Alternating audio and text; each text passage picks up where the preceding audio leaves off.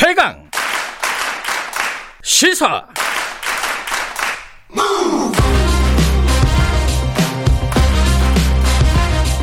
지금 여러분께서는 김경래 기자의 최강 시사를 듣고 계십니다.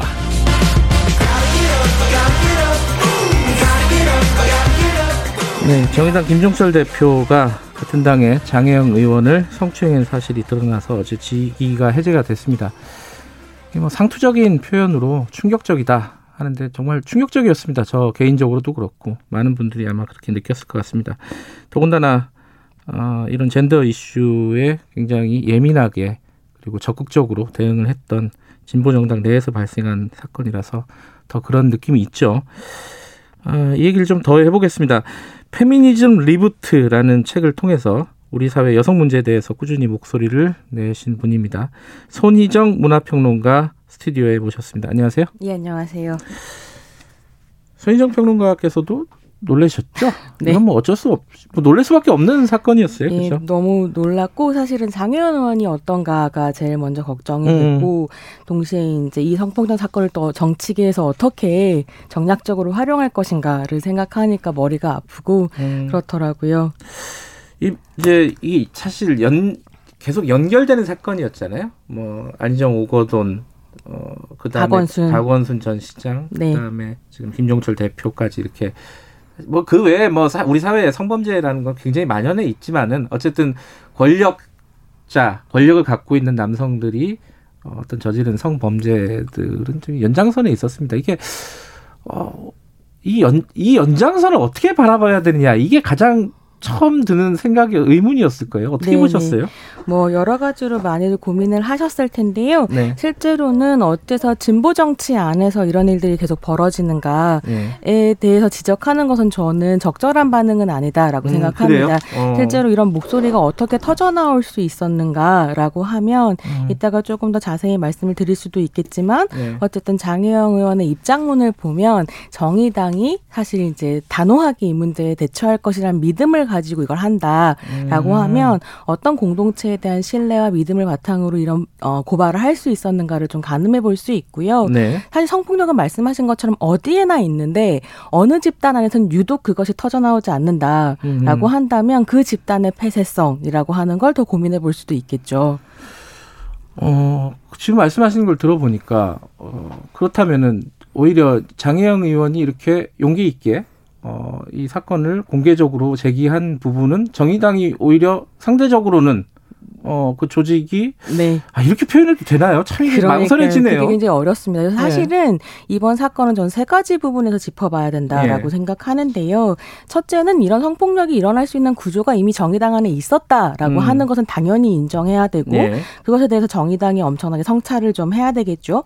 근데 다만 그렇다고 해서 뭐 류효정, 장혜영을 비롯해서 네. 정의당 안에 성평등을 지향하면서 왔었던 정치인들과 정의당의 어떤 당의 입장이라고 하는 것을 폄하할 필요는 없다. 음. 실제로 가해자도 정의당 안에 있지만 그것을 폭로한 사람도 정의당 안에 있고 음. 지원하고 조력한 사람들도 정의당 안에 있다는 점은 굉장히 중요할 것 같고요. 네. 두 번째로 이제 이 일이 없었으면 좋겠지만 어쨌든 일어난 일인 거잖아요. 네. 그럼 이후로 정의당이 이걸 어떻게 해결해 나갈 것인가 굉장히 중요할 텐데 네. 저는 이번에 이제 장혜영 의원의 입장문이라든가 김종철 전 대표의 입장문, 배복주 부대표의 어떤 이 사건에 임했었던 태도 음. 같은 것들을 봤을 때는 한국 정당사에 되게 중요한 사건이 될 것 같다는 생각이 듭니다. 들더라고요. 음. 특히나 뭐 민주당이나 국힘 같은 경우에 이런 일들을 빨리 뭐 손절해 버린다든지 네. 아니면 국힘 같은 경우에도 탈당해 버리셨잖아요. 가해 의혹, 네.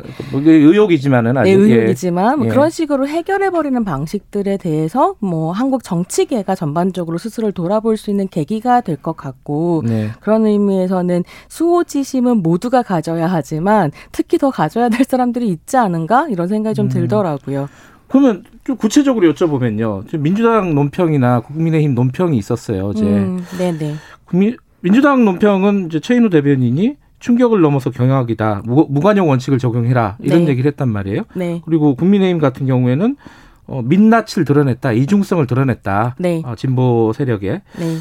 근데 민주당보다는 좀 낫다. 네. 이, 이, 이런 논평이 냈어요. 이 논평을 보시고는 어떤 생각이 드셨습니까? 아. 무관용 원칙은 누가 적용해야 되는가라는 생각이 사실 들죠. 그러니까 사실 정의당 음. 사건을 이야기하면서 다른 당들을 비판하고 싶은 생각은 없는데 음. 너무 뻔뻔하게 무관용 원칙을 적용해라라고 민주당에서 이야기하는 것. 네. 심지어 지금 박원순 지지자들 같은 경우에는 피해자를 살인죄로 고발하겠다라는 식으로 이야기를 네. 하고 있는 와중에 그런 지지자들의 목소리를 어떻게 잠재울 것인가에 대한 고민은 하나도 하지 않고 음. 아싸 정의당 이렇게 나온 것 같은 느낌이 당연히 들고요. 음. 국힘 같은 경우에는 뭐 할, 아직 드러난 것이 없기 때문에 그렇게 얘기할 수도 있겠죠. 다만 제가 좀 보고 싶었던 것은 어, 조구청장 같은 경우에 뭐 좌파들의 습성이다라는 식으로 이야기를 하시는데 아, 그런 말도 나왔어요? 예, 이게 굉장히 음. 오랫동안 좌파 빨갱이 성적으로 문란하다 그래서 문제적이고 사회를 해하는 것이라는 음. 수사는 천구백오십 년대 미국에서부터도 있었던 것이거든요. 그래요. 그래서 말 좀 가려서 하셨으면 좋겠다라는 음. 생각이 들더라고요. 네. 다시 사건으로 좀 돌아가세요. 네. 그 제가 되게 인상적이었던 것은 장혜영 의원의 입장문이었습니다. 이게 좀 이례적이잖아요. 피해자가 대리인도 없이 이렇게 전면에 나서가지고 본인의 입장을 음. 얘기하는 부분들. 네. 이 부분은 어떻게 봐야 될까요? 아, 전 장혜영 의원 입장문 정말로 인상적이었고 정치인이구나라는 생각을 좀 했습니다. 음. 장 의원 입장문에서 저의 일상은 정치의 최전선. 이라고 쓰고 있거든요. 네. 그러니까 개인의 아픔을 토로하는 것에 머물지 않고 이번 사건을 정치적인 문제로 다루겠다라고 하는 입장을 분명히 한 거죠. 네. 본인이 피해자지만 수동적으로 해결을 기다리는 것이 아니라 적극적으로 사건 해결에 임하겠다는 의지를 보여주었고요. 그 입장문 자체가 정치인이자 공인으로서 책임을 다하는 실천이었다고 네. 생각합니다. 성폭력을 보통 사인 간의 문제라고 생각을 하는데 엄밀하게 말하면 정치적인 문제거든요. 그러니까 정치인으로서 해결하겠다라는 의지를 보여줬다는 점에서도 음. 인상적이었습니다.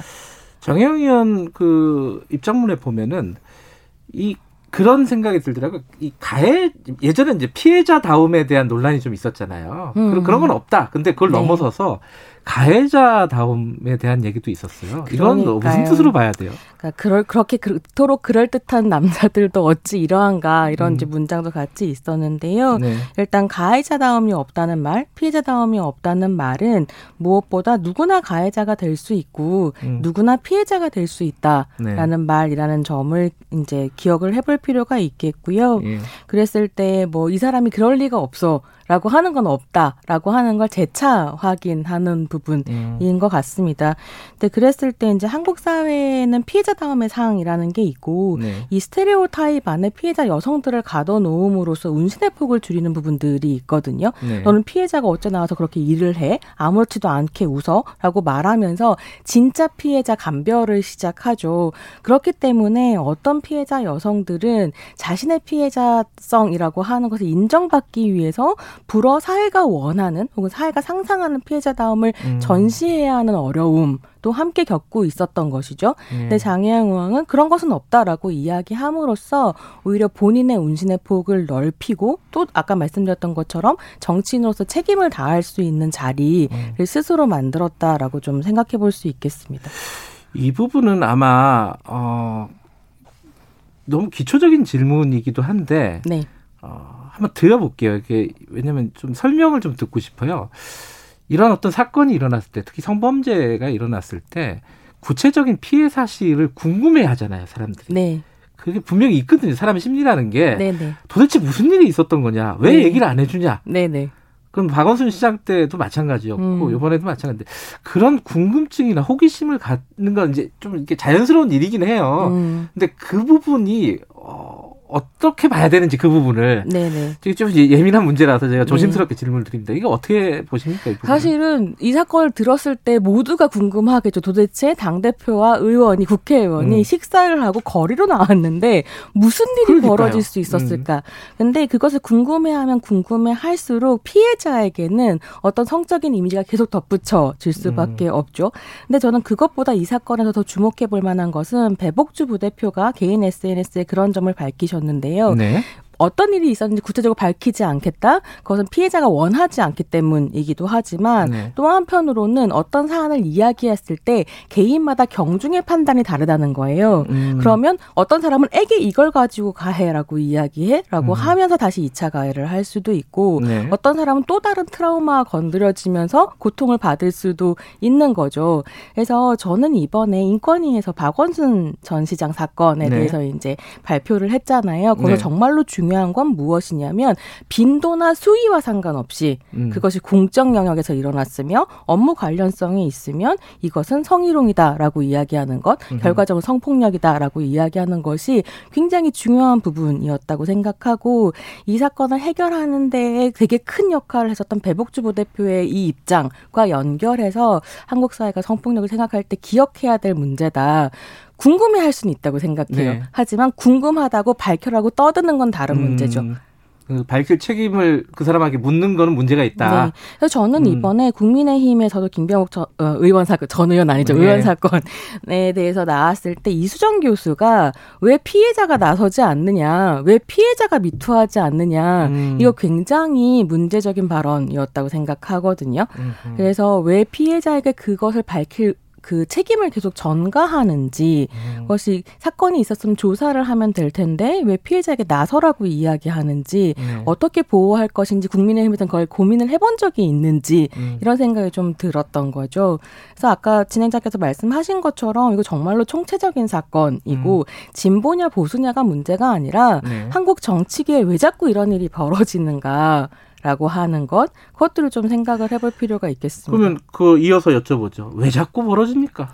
모르겠어요. 근데 저는 이게 예. 제가 반성폭력 운동 전문가가 아니기 때문에 네. 문화평론을 하고 텍스트 네. 비평을 하는 사람으로서 개인적인 의견을 말씀드리자면 네. 한국 정치인들의 나르시시즘이 큰 문제라고 생각합니다. 어, 좀 특히, 어려운 말인데. 예, 특히 예. 남성 정치인들이 내가 힘이 있고 난 뭐든 해도 괜찮고 아. 나는 이 정도의 위치에 있지 라는 생각이 있기 때문에 사실은 음. 그런 식의 성폭력들을 저지르게 되고 그랬을 때 저는 이 남성 정치인들 뿐만이 아니라 네. 그 남성 정치인들의 나 나르시시즘을 우쭈쭈 해주는 여성 정치인들도 큰 문제라고 생각하고요. 음. 그게 이번에 이제 어떻게 보면 남인순 의원의 잘못으로 이어졌을 수도 있겠죠. 어떻게 내가 지지하는 남성 정치인을 더 신뢰하고 피해자를 의심할 것인가라고 하는 태도는 계속 있는 것 같아요. 음. 그래서 이 부분을 좀 고민을 해봐야 되겠고 제가 너무 말을 길게 하는 것 같긴 한데 아, 괜찮습니다. 말씀하십시오. 이게 사실은 누구나 실수를 하거나 잘못을 하거나 범죄를 저지를 수 있죠. 음. 성범죄도 마찬가지라서 성범죄 범죄를 한 번 저지른 사람이 절대로 사회에 나와서는 안 된다라는 식으로 얘기하고 싶지는 않거든요. 음. 다만 정치는 절대로 하지 말아야 된다. 라고 생각합니다. 그래요? 예, 그래서 음. 원 스트라이크 아웃제라고 할까요? 음. 한 번 성범죄를 저지른 사람은 뭐 다른 활동을 할 수도 있고 왜냐하면 이게 그래요라고 질문하셨지만 음. 정치라고 하는 건 엄청나게 권력을 가지게 되는 자리일 음. 뿐만이 아니라 어쨌거나 시민의 안전과 시민의 이익을 위해 복무해야 하는 사람인데 음. 옆에 같이 있는 동료조차 인간으로 존엄하지 않는 사람들이라고 한다면 신뢰할 수 없죠. 음. 네, 그래서 그런 부분들을 또 가혹하게 보여줘야 음. 저는 이번 정의당 사건이 정말 중요하다고 생각하는데 모델이 되어주지 않을까 음. 네, 이런 일단 생각입니다. 대표직에선 직위해제가 됐고 음. 이제 뭐 네. 추가적인 조사가 있겠죠. 이, 이게 모델이 되려면은 어떤 과정과 절차가 필요하다고 보십니까? 어, 저는 사실은 지금까지 정의당이 보여준 태도, 대처법만 해도 사실 한국 정당사에서 최선이었다. 라고 아, 생각합니다. 그 대처 방식은? 네. 어. 어쨌든 가해자 본인이 어, 깨끗하게 인정을 했고 네. 김종철 전 대표의 사, 어, 사과문이랄까요? 입장문에서 저한테 정말로 인상적이었던 어, 것은 예. 그것을 높이 사주고 싶은 마음은 없지만 그럼에도 불구하고 피해자에게 먼저 사과했다는 점. 이거든요. 음. 지금까지 정치인이나 공인들이 무슨 잘못이 있어서 사과할 때 국민 여러분께 심려를 끼쳐드려서 뭐 실망을 안겨드려서 아, 죄송하다로 하죠. 음. 그래서 누구한테 미안한지가 되게 불분명하게 뭉뚱그려 버렸는데 음. 정확하게 피해자에게 먼저 사과하고 그다음에 이제 지지자들에게 사과하고 국민에게 사과하는 네. 이런 태도는 굉장히 놀라운 것이었다고 생각하고 스스로 어떻게 스스로를 징계할 것인지 전 너무 나아간 것 아닌가. 사실 잘못하셨으면 음. 어떻게 당에서 결정한지를 따라야 되는데 하나 둘 셋 내가 이렇게 제안하겠다라고 한 것도 사실 너무 나서, 나섰다라고 생각이 음. 들긴 하지만 어쨌든 본인의 잘못을 인정했던 거니까요. 그거 굉장히 인상적이고 장혜원 의원도 피해자다움을 넘어서 정치인으로 행동하겠다라고 얘기했던 것. 음. 근데 그럴 수 있었던 건 아까도 강조해서 말씀드렸지만 그만큼 동료들에 대한 신뢰가 있기 때문이거든요. 네. 그리고 그 신뢰할 수 있는 동료로서 지금 대표적 얼굴로는 배복주 부대표가 이제 나서서 이야기를 하고 계신데 배복주 부대표로 상징되는 음. 정의당 내의 어떤 유연성이라고 음. 하는 것도 분명히 어, 기억해 볼 만하겠죠. 그래서 모델이 될 것이다. 네, 네 생각합니다. 이, 그 평론가로서 혹은 유권자로서 사실 정의당이 이번 선거를 이 성범죄와 관련된 핵심 그 선거 아젠다 음, 중에 하나로 네네. 의제 중에 하나로 삼았단 말이에요. 예. 네네. 근데 지금 이 일이 정의당에서 발생했단 말이에요. 음, 관련된 네. 일이. 이 선거 어떻게 해야 된다고 대처해야 된다고 보십니까? 뭐 후보를 냈니 많이 뭐 이런 얘기가 벌써부터 나오고 있는 음. 것 같은데. 어 저는 당연히 후보 내셔야 된다고 생각하고요. 네. 사실은 저는 이제 전, 전문가가 아니기 때문에 네. 유권자로서 그렇죠. 생각을 하자면 음. 어, 이런 부분이 있어요. 성폭력에는 분명히 수위라는 것이 있고 책임 소재를 어디서 찾을 것인가라는 음. 부분이 있다고 생각해요. 저는 민주당이 이번에 후보 내지 말았어야 된다고 생각하는데 그것은. 어, 그것도 어, 왜 달라요? 어, 민주당 같은 경우는 사실은 네. 귀책 사유가 본인들에게 분명히 있죠. 박원순 네. 전시상 사건, 오거돈 전시상 사건이라는 네. 것이 있었고 근데 만약에 민주당이 그것을 대처하는 태도가 음. 지금과 같지 않았다고 한다면 내지 말았어야 되는 원칙 안에서도 그래. 라고 생각할 수 있는 여지가 있었다고 생각해요. 음. 근데 끊임없이 본인들 잘못이 아니고 그리고 계속 지지자들이 다른 소리 이 차 가해를 하도록 강조하고 그러면서 뭐 이상한 소리 하시잖아요. 이게 오히려 어, 후보를 내므로써 심판을 받는 것이 음. 공당으로 책임을 지는 일이다. 네. 진짜 그랬을까? 아니면 이것이 그냥 표면적인 변명에 불과했을까라고 하는 건 사실 유권자들 바보가 아니라서 눈에 뻔히 보이거든요. 네. 그래서 저는 그렇게 생각하면 민주당은 전반적인 당내 문화와 태도 안에서 사실 후보를 내는 것은 부끄러운 일이다라고 음. 생각을 하고 정의당 같은 경우는 좀 더 고민을 해봐야 되겠지만 네. 어쨌든 해결하는 방식이 모범이 될 만한 방식으로 해결하고 있고 물론 일어나면 안 되는 사건이었지만 네. 해결하고 있고 특히나 그것이 당 내에 기대해볼 만한 정치인들을 음. 통해서 목소리가 나오고 있다라는 점에서 어, 정의당 뭐 이거를 짐으로 안고 더 다른 모습을 보여줘야 되겠죠. 음. 아, 이거 하나 여쭤볼게요. 그, 장혜영 의원은 이제 법적인 고발은 하지 않겠다, 고소는 하지 않겠다고 음. 얘기를 했어요. 네. 근데 이게 친고죄가 아니라서 수사는 할 수는 있단 말이에요. 법적으로 보면은. 네. 수사가 필요하다고 보십니까? 아니면 당 차원의 그 징계라든가 이걸로 마무리가 되, 되면 족하다고 보십니까? 저는 그걸로 족하다라고 생각합니다. 피해자가 음. 분명하게 당 내에서 공동대체적으로 해결하고 싶다라는 음. 의지를 밝혔고 저는 아직까지는 정의당이 당 내에서 공동대체적으로 해결할 수 있는 가능성이 있다라고 음. 생각하고요. 조금 더 두고 보고 네. 이것을 누가 조사해야 한다라고 하는 건 이후에 판단해도 괜찮을 것 같습니다. 알겠습니다. 여기까지 듣죠. 오늘 말씀 감사합니다. 감사합니다. 감사합니다. 손희정 문화평론가였습니다. 김경래 최강기사 어, 일 분 여기까지고요. 잠시 후 이 부에서는 그 손실보상제 어떻게 진행이 되고 있는지 민주당 쪽 얘기 좀 들어보겠습니다. 잠시 후 여덟 시에 돌아오겠습니다.